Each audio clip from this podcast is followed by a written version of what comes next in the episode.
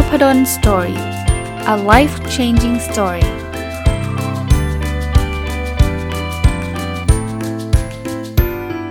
ดีครับยินดีต้อนรับเข้าสู่นพดลสตอรี่พอดแคสต์นะครับวันนี้ขอมากับเล่มเดิมอีกครั้งเพราะว่าน่าจะรอบนี้หมดละนะครับน่าจะจบเอ่อเรื่องเนื้อหาที่ผมดึงมาจากหนังสือเล่มนี้แล้วนะครับ This Book Could Fix Your Life ของคุณ Helen Thompson นะอย่างที่เคยเล่าให้ฟังจากสองวันที่แล้วนะครับว่าก็เป็นหนังสือที่มันจะมีข้อแนะนำอยู่เต็มไปหมดเลยแล้วก็ผมก็จะเลือกหยิบมาบางบทบางบางเรื่องเนี่ยนำมาชวนคุยนะครับนำมาเล่าให้ฟังไม่ได้รีวิวไปทั้งบทเอ่อทั้งเล่มนะครับเพราะว่ามันมีเรื่องเยอะแยะมากมายนะครับก็ทำมาเรื่อยๆจนกระทั่งมาถึงบทอันนึงที่ผมคิดว่าก็ยังไม่ใช่บทสุดท้ายนะแต่คิดว่าน่าจะเป็นเรื่องสุดท้ายของของการดึงออกมาเล่าให้ฟังแบบนี้นะครับเป็นบทที่จะพูดถึงว่าเราจะทำให้ชีวิตเราก้าวหน้าไปได้ยังไงนะเขามีข้อแนะนำทั้งหมดอยู่ห้าข้อนะครับเราเริ่มกันเลยนะครับข้อแนะนำอันแรกเนี่ยเป็นเรื่องของการสัมภาษณ์งานครับต้องบอกว่าการสัมภาษณ์งานเนี่ยมันเปลี่ยนชีวิตเราได้เหมือนกันนะเพราะว่าการที่เราจะได้หรือไม่ได้งานที่ใดที่หนึ่งเนี่ยชีวิตเราอาจจะแตกต่างกันไปเลยนะครับเพราะฉะนั้นเนี่ยเวลาเราไปสัมภาษณ์งานเนี่ยเราจึงจำเป็นเนี่ยต้องสร้างความประทับใจให้กับผู้สัมภาษณ์เรานะคราวนี้มันมีทิปส์หรือว่ามันมีเทคนิคอันนึงเขาเขาบอกว่าให้เราเริ่มต้นด้วยด้วยการเป็นคนที่แบบมีความคิดเชิงบวกอะนะครับเป็นคนที่ที่มองโลกในแง่ดีนะครับโดยเฉพาะในช่วงแรกนะเพราะอะไรเพราะว่าเขาบอกว่าคนสัมภาษณ์เนี่ยใช้เวลาไม่ถึงหนึ่งวินาทีนะในการที่เขาจะเขาเรียกว่ามีมีมีทัศนคติต่อตัวของคนถูกสัมภาษณ์ยังไงอะนะครับเพราะฉะนั้นเนี่ยบางทีเนี่ยคำแรกหรือว่าตอนพูดครั้งแรกเนี่ยนะครับสำคัญที่สุดถ้าคำแรกเราเราเริ่มต้นด้วยอากัปกิริยาที่มันเป็นในเชิงลบเช่นเราเริ่มต้นด้วยการถอนหายใจหรือว่าเราเริ่มต้นด้วยการแบบพูดแบบอะไรที่มันไม่ดีอ่ะบอกเอ้ยแบบเซ็งเบื่ออะไรเงี้ยคุณเริ่มต้นแบบนั้นเนี่ยโอกาสที่คุณจะ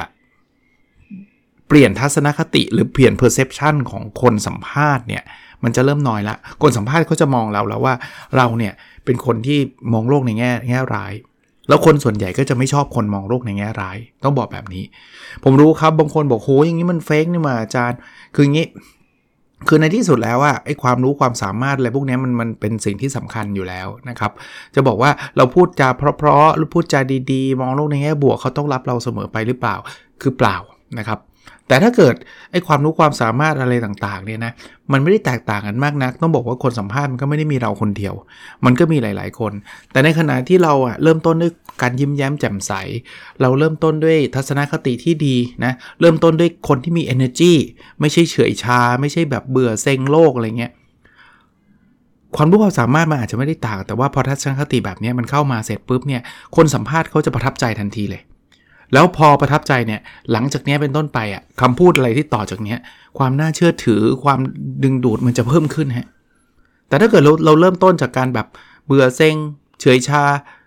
ต่อไปเราอาจจะพูดอะไรขึ้นมาซึ่งเหมือนกับเมื่อกี้เลยนะแต่คนสัมภาษณ์อาจจะไม่เชื่ออาจจะรู้สึกว่าไม่ใช่หรอกเห็นไม่เห็นด้วยนะแล้วอย่างที่ผมเรียนครับเออถึงแม้ว่าบทนี้บอกว่าจะทำยังไงให้ชีวิตเราก้าวหน้าไปเนี่ยแต่ต้องบอกว่าการสัมภาษณ์ก็มีส่วนหนึ่งนะมีส่วนหนึ่งที่จะทำให้ชีวิตเราเนี่ยไปข้างหน้าได้เร็วขึ้นการได้งานที่หนึ่งหรือการไม่ได้งานที่หนึ่งก็อาจจะทำให้เราไปสู่ความสำเร็จเร็วขึ้นเป็นปีๆเลยก็ได้ใครจะไปรู้เราก็ไม่มีใครพิสูจน์ได้หรอกครับว่าระหว่างได้งานกับไม่ได้งานชีวิตเราจะเปลี่ยนไปยังไงเพราะว่าเราเลือกได้อย่างใดอย่างหนึ่งนะเราเลือกได้อย่างใดอย่างหนึ่งเพราะฉะนั้นเนี่ยอยากที่จะเติบโตก้าวหน้าไปก็พยายามสัมภาษณ์แล้วเริ่มต้นจากสิ่งที่ที่เป็นทัศนคติเชิงบวกสร้างความประทับใจตั้งแต่เริ่มแรกเนี่ยน่าจะดีบางคนบอกเออแล้วเกิดไม่เอาอ่ะคือคืองี้คือได้ไว้ก่อนเนี่ยคุณมีทางเลือกว่าคุณจะจะจะทำที่นี่หรือไม่ทำถ้าคุณไม่ได้คุณไม่มีทางเลือกเลยนะครับอ่ะมาดูเทคนิคข้อที่สองทุกๆชั่วโมงเนี่ยเราควรเบรกจากการทำงานประมาณสักสิบนาทีทุกๆชั่วโมงเลยนะเพราะอะไรเพราะว่าถ้าเกิดคุณไม่เบรกเลยคุณทำแบบต่อเนื่องติดๆกันเลยเนี่ยนะเขามีงานวิจัยพบว่าอย่างงี้ครับคนที่ทำงานแบบแบบเต็มที่เลยนะไม่ใช่ว่านั่งหลับอะไรเงี้ยนะทำงานเต็มที่เป็นระยะเวลานานเนี่ยพอเขาวัดไอ้เรื่องของความสุขของชีวิตอ่ะมันจะได้น้อยกว่านะครับไม่ว่าทางเป็นเรื่องของจิตใจ อันนี้ชัดเจนอยู่แล้วมันเครียดไงทำตลอดตลอดตลอดไม่มีหยุดเลยหยุดนิดนึงก็ไม่ได้นะหรือว่าร่างกายเนี่ยมันก็จะ well-being ก็คือแบบสุขภาพกายสุขภาพใจมันมันแย่นะอันนี้ก็เป็นส่วนหนึ่งที่จะทำให้เราอาจจะมีชีวิตที่มันไม่มีความสุขเป็นชีวิตที่ไม่ไม่ไม่ค่อยดีเพราะฉะนั้นเนี่ยเราควรจะต้องหยุดนะครับอีกประประเด็นนะเขาบอกโอ้โหอาจารย์หยุดไม่ได้ดิเดี๋ยวหยุดเดี๋ยวงานไม่เสร็จนะเดี๋ยวไม่เสร็จแล้วผมไม่ได้โปรโมทผมอยากจะขึ้นตำแหน่งเขาบอกไม่ครับไอ้คนทำงานยาวๆทำงานไม่หยุดเลยเนี่ยถูกโปรโมทน้อยกว่าไอ้คนที่หยุดชั่วโมงละสิบนาทีนะอ่ะเพราะฉะนั้นเนี่ยคุณหยุดสิบนาทีเนี่ยมันไม่ได้มันไม่ได้ยาวนานมากมากไปกว่า เอ่อ เรื่องของการถูกโปรโมทนะความสุขในชีวิตเมื่อกี้พูดแล้วนะพอพอมันมีความสุขในชีวิตเนี่ยทุกอย่างมันก็จะง่ายหรือมันไม่ง่ายแต่ว่าชีวิตเราก็ยังมีความสุขอยู่ดีเพราะงี้ผมว่าเป้าหมายสุดๆของการทำงานและของชีวิตเราเนี่ยก็คือความสุขนะที่สำคัญก็บอกว่าคนกลุ่มที่ทำงานแล้วหยุดแต่ไม่ได้หยุดตลอดไปนะครับทำแบบชั่วโมงนึงหยุดสิบนาทีชั่วโมงนึงหยุดสิบนาทีเนี่ยจะเป็นคนที่ไม่ไม่ค่อยถูกเลย์ออฟไม่ค่อยถูกไล่ออกนะไอ้คนทำงานหนักๆเนี่ยกลายเป็นคนที่อาจจะถูกไล่ออกได้ง่ายกว่าเฮ้ยอาจารย์มันตรงข้ามกับความรู้สึกเลยนะเพราะว่าเราทำงานหนักเขาก็น่าจะเอาเราไว้อย่างที่ผมบอกนะมันเกิดเอฟเฟคเกิดผลลัพธ์ที่มันเป็นเชิงลบทำงานหนักๆเข้าเอาเอาง่ายๆก่อนสุขภาพกายคุณล่วงละคุณทำงานหนักทำงานตีสองทุกวันเนี่ยคุณก็เอาไม่อยู่เพราะคุณเอาไม่อยู่คุณก็ต้องไปไปโรงพยาบาลคุณก็ต้องลางานหรือประสิทธิภาพในการทำงานคุณก็แย่ลงเรื่อยๆทำผิดทำถูกคุณทำหนักนะคุณทำงานหนักนะแต่ผลผลงานออกมาเนี่ยหัวหน้าต้องแก้ใหม่หมดเลยหัวหน้าต้องสั่งให้คุณกลับมาทำใหม่หมดเลยอย่างเงี้ยสุดท้ายคนพวกเนี้ยเขาก็บอกไปไปทำงานที่อื่นเถอะคุณไม่เหมาะกับที่นี่แล้วนะครับนี่ยังไม่นับถึงสุขภาพจิตนะทำงานหนักมากๆคุณกลายเป็นคนที่วีนแตกคนที่หงุดหงิดง่ายเพราะคุณอดนอนเนี่ยแล้วคุณก็โวยวายไปหาทุกคนเลยเนี่ยคุณก็กลายเป็น toxic employee ก็คือพนักงานที่มีเป็นพิษอ่ะไม่มีใครอยากทำงานร่วมขึ้นร่วมร่วมกับคุณเนี่ยคนแบบนี้ก็มักจะเป็นเป้าหมายเวลาเขาต้องการที่จะลดคนหรือว่าเอาคนออกเนี่ยบางทีเขาอาจจะไม่ต้องการลดคนจริงๆก็ได้นะแต่เขามองกูคนนี้แล้วโอ้โหคนนี้ขืนปล่อยให้อยู่ต่อไปในองค์กรเนี่ยอยู่ไม่ได้เพราะฉะนั้นเนี่ยเริ่มต้นจากการพักผ่อนแต่ก็อย่าเอ็กซ์ตรีว่าอาจารย์นพดลก็บอกให้พักเพราะฉะนั้นเนี่ยทำงานสิบนาทีพักห้าสิบนาทีเลยอย่างนี้คุณก็ไปก่อนเหมือนกันอันนี้คุณอาจจะสบายๆแต่ว่าเขาเขาไม่ยอมมาจ่ายเงินให้คุณฟรีๆแล้วคุณไม่ต้องทำอะไรหรอกครับใช่ไหมตัวเลขก็ประมาณนี้ไม่ได้เป๊ะๆนะครับทุกสิบนาทีเอ้ยโทษทีทุกชั่วโมงเนี่ยควรจะมีเวลาพักสักสิบนาทีแม้กระทั่งผมเพิ่มให้ในวิชาชีพผมในการสอนผมอาจจะไม่ได้หยุดทุกชั่วโมงนะแต่ชั่วโมงครึ่งเนี่ยผมบรรยายสามชั่วโมงเวลาผมไปสอนหนังสือเนี่ยชั่วโมงครึ่งผมจะหยุดให้สิบห้านาทีเพราะว่ามันต้องพักอ่ะไม่ว่าจะเป็นคนสอนเองไม่ว่าจะเป็นคนเรียนเองเนี่ยไม่งั้นเราเครียดนะครับเทคนิคอันที่สามนะเขาบอกว่าเวลาที่เราจะพยายามจูงใจใครก็ตามเนี่ยระวังไอ้คำพูดของเราให้ดีนะครับเขาบอกรู้ครับว่าคำพูดเชิงลบเนี่ยให้รู้ไว้ว่าคำพูดเชิงลบเนี่ยมันจะส่งผลมากกว่าคำพูดเชิงบวกเสมอแต่ผมไม่ได้ไม่ได้เชียร์ให้พูดลบนะครับแต่กำลังจะบอกว่าถ้าจูงใจแล้วคุณใช้คำด่าคำว่าคำดูถูกคุณจูงใจคนยากนะถึงแม้ว่าคุณอาจจะบังคับเขาได้แยกแยกแยกกันนะครับบางคนบอกไม่จริงอาจารย์เวลาผมใช้คำแรงๆนะทำตามทุกทีแต่มันไม่ใช่เรียกว่าจูงใจทำตามมันจะทำตามด้วยความกลัวเช่นคุณอาจจะมีอำนาจเหนือเขาคุณเป็นหัวหน้าแล้วคุณใช้คำพูดแบบนี้เฮ้ยรีบทำนะถ้าไม่ทำเดี๋ยวเดี๋ยวโดนเดี๋ยวโดนคนก็ฟังแล้วก็อาจจะกลัวคุณเนี่ยเพราะว่าคุณมีอำนาจใช่ไหมเดี๋ยวคุณก็จัดการเขาหรือว่าคุณอาจจะไม่ขึ้นเงินเดือนให้เขาอะไรเงี้ยเขาก็ทำแต่ทำด้วยความที่มันไม่มีความสุขจะดีกว่านะครับถ้าเกิดคุณสามารถใช้คำพูดเชิงบวกได้ได้ได้ดีนะครับได้จูงใจเขามากกว่าว่าถ้าเราช่วยกันทำงานนะเดี๋ยวองค์กรประสบความสำเร็จเราประสบความสำเร็จไปด้วยกันหรืออะไรก็ตามเนี่ยอย่างเงี้ยลองเทอมดีกว่าไหมส่วนตัวผมคิดว่าดีกว่าเพราะว่าเราไม่ต้องพูดกันเยอะครับพอมันมี motivation อยู่ในใจมันมีแรงจูงใจอยู่ในใจเนี่ยคนก็จะทำกันอย่างเต็มที่นะครับอันนี้ก็เป็นอีกอีกหนึ่งเทคนิคที่ผมคิดว่าลองต้องฝึกฝนนะเพราะว่าบางคนก็ไม่ได้มีทักษะการพูดในเชิงสร้างแรงบันดาลใจในในเชิงสร้างแรงจูงใจ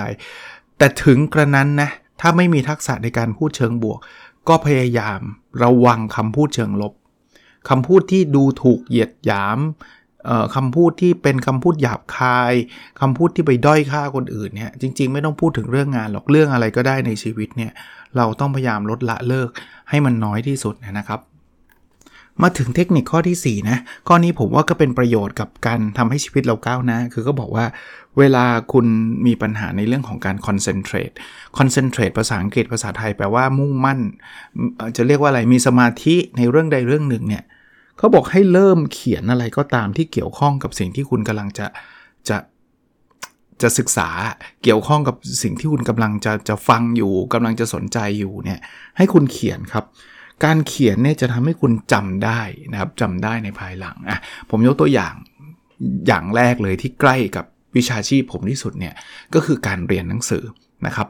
ส่วนตัวเนี่ยเวลาผมฟังอาจารย์เนี่ยผมก็จะจด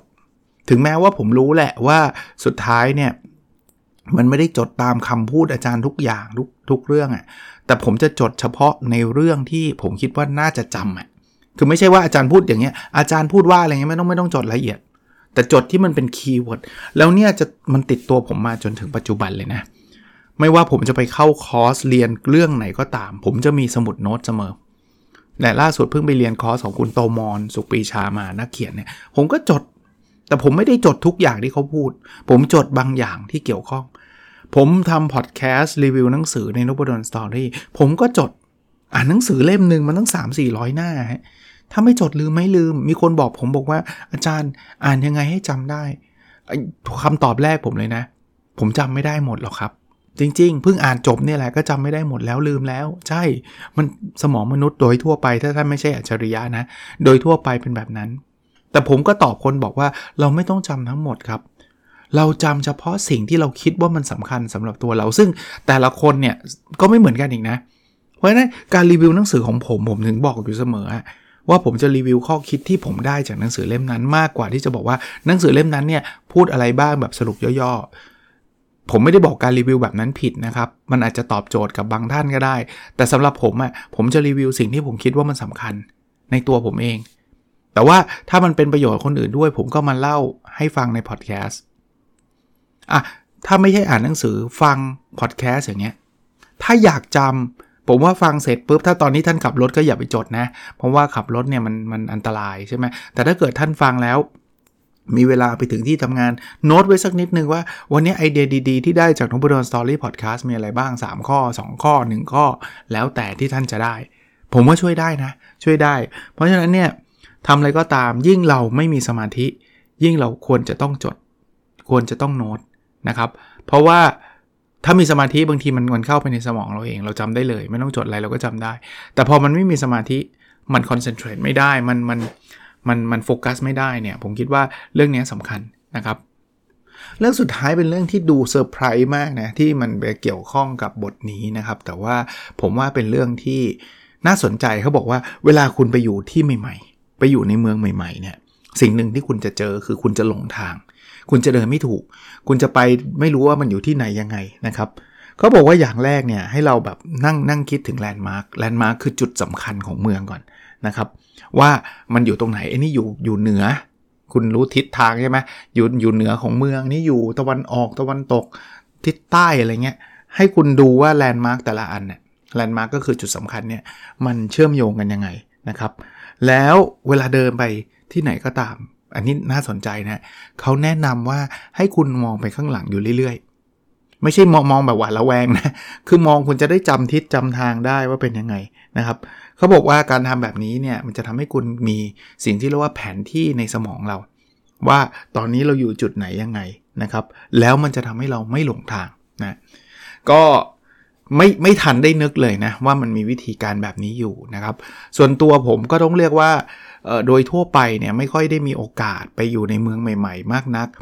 ถ้าจะจะย้อนเวลากลับไปเนี่ยน่าจะมีแค่ไม่กี่ครั้งในชีวิตตอนที่ย้ายไปอยู่ต่อไปเรียนต่อเมืองนอกนะครับครั้งแรกในชีวิตก็คือเอาเอาเอาแบบ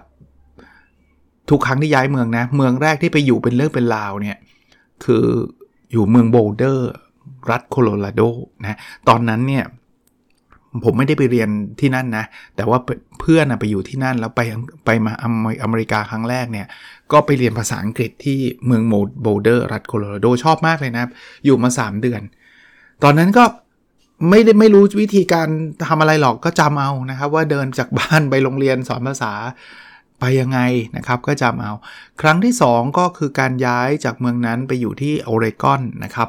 ที่มหาวิทยาลัย Oregon State University ซึ่งผมเรียนวิศวะเคมีนะครับก็อันนั้นอันนั้นอันนั้นจำต้องจำอยู่แล้วเพราะว่าอยู่นานนะครับอยู่มาสองปีนะครับแล้วก็กลับมาเมืองไทยนะแล้วก็เมืองไทยเราจำได้อยู่แล้วไงเราอยู่ตั้งแต่เกิดไงพอมาอีกทีนึงคือตอนไปที่ Wisconsin Madison อันนั้นไป Exchange เป็น Exchange Student ตอนเรียน เอ็ม บี เอ ที่ธรรมศาสตร์แล้วก็ได้ไปที่นั่นนะก็จำได้เหมือนกันว่าไปอยู่ในบ้านแล้วก็มันก็มี mental map อย่างเงี้ยแล้วก็อีกครั้งหนึ่งก็คือตอนไปเรียนปริญญาเอกที่ไปอยู่เมืองกลาสโกว์สหราชอาณาจักรหรือสกอตแลนด์นะครับอันเนี้ยก็ก็เป็นประสบการณ์แต่ว่าไม่เคยใช้เทคนิคอะไรเพราะว่าพออยู่ๆสักพักเราก็จะจำทิศทางจำจำอะไรต่างๆได้แต่ก็เซอร์ไพรส์นิดนึงว่าหนังสือเล่มนี้ก็เอาเรื่องนี้เข้ามาเป็นเรื่องหนึ่งในทิปส์ห้าข้อห้าข้อนะที่จะทำให้ชีวิตเราก้าวหน้านะก็นึกไม่ออกว่าโอ้เราจำเมืองได้ในชีวิตเราก้าวหน้าขนาดไหนมันก็คงเป็นแบบแอดออนขึ้นมาอ่ะผมสรุปให้ฟังนะครับห้าข้อที่เขาบอกว่าเราจะทำให้ชีวิตเราก้าวหน้าได้อันแรกก็คือเริ่มสัมภาษณ์เนี่ยเริ่มจากคำพูดเชิงบวกเสมอนะครับอันที่สองก็คือหยุดพักสิบนาทีทุกๆชั่วโมงที่เราทำงานอย่างเข้มข้นนะครับอันที่สามก็คือ เอ่อ เวลาพูดจูงใจอ่ะอย่าอย่าพยายามพูดในเชิงบวกถึงแม้ว่าคำพูดเชิงลบมันจะส่งผลมากกว่าก็ตามอันที่สี่ก็คือ เอ่อ เวลาเรายากที่จะคอนเซนเทรตหรือว่าโฟกัสในเรื่องใดเรื่องหนึ่งเนี่ยให้จดให้เขียนให้วาดรูปก็ได้นะครับแล้วอันที่ห้าก็คือเวลาคุณไปในเมืองใหม่ๆเนี่ยให้คุณจำไอ้ตัวแลนด์มาร์คหรือสิ่งสำคัญนะครับแล้วเชื่อมโยงกับต่อกันแล้วเดินไปไหนเนี่ยมองไปข้างหลังอยู่เรื่อยๆแปลกดีนะครับเขาใช้บทนี้เลย How to Get Ahead in Life แต่ว่าข้อแนะนำเป็นประมาณนี้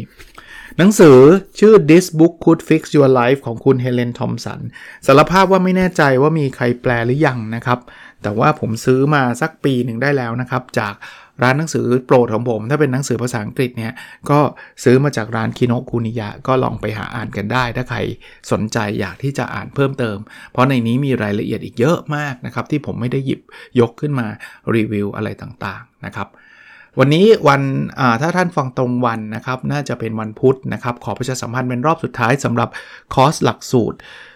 ใช้ โอ เค อาร์ อย่างไรให้สำเร็จที่ผมจะจัดในวันที่สิบหกวันอาทิตย์ที่สิบหกธันวาคมสองห้าหกหกนี้นะครับเวลา เก้านาฬิกา ถึง สิบหกนาฬิกา เขาบอกผมว่า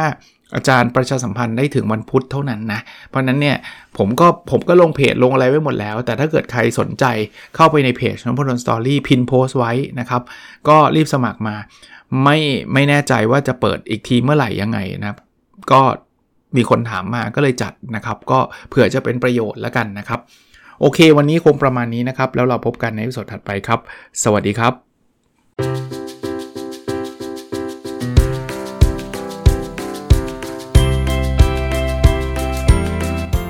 นพดล Story a life changing story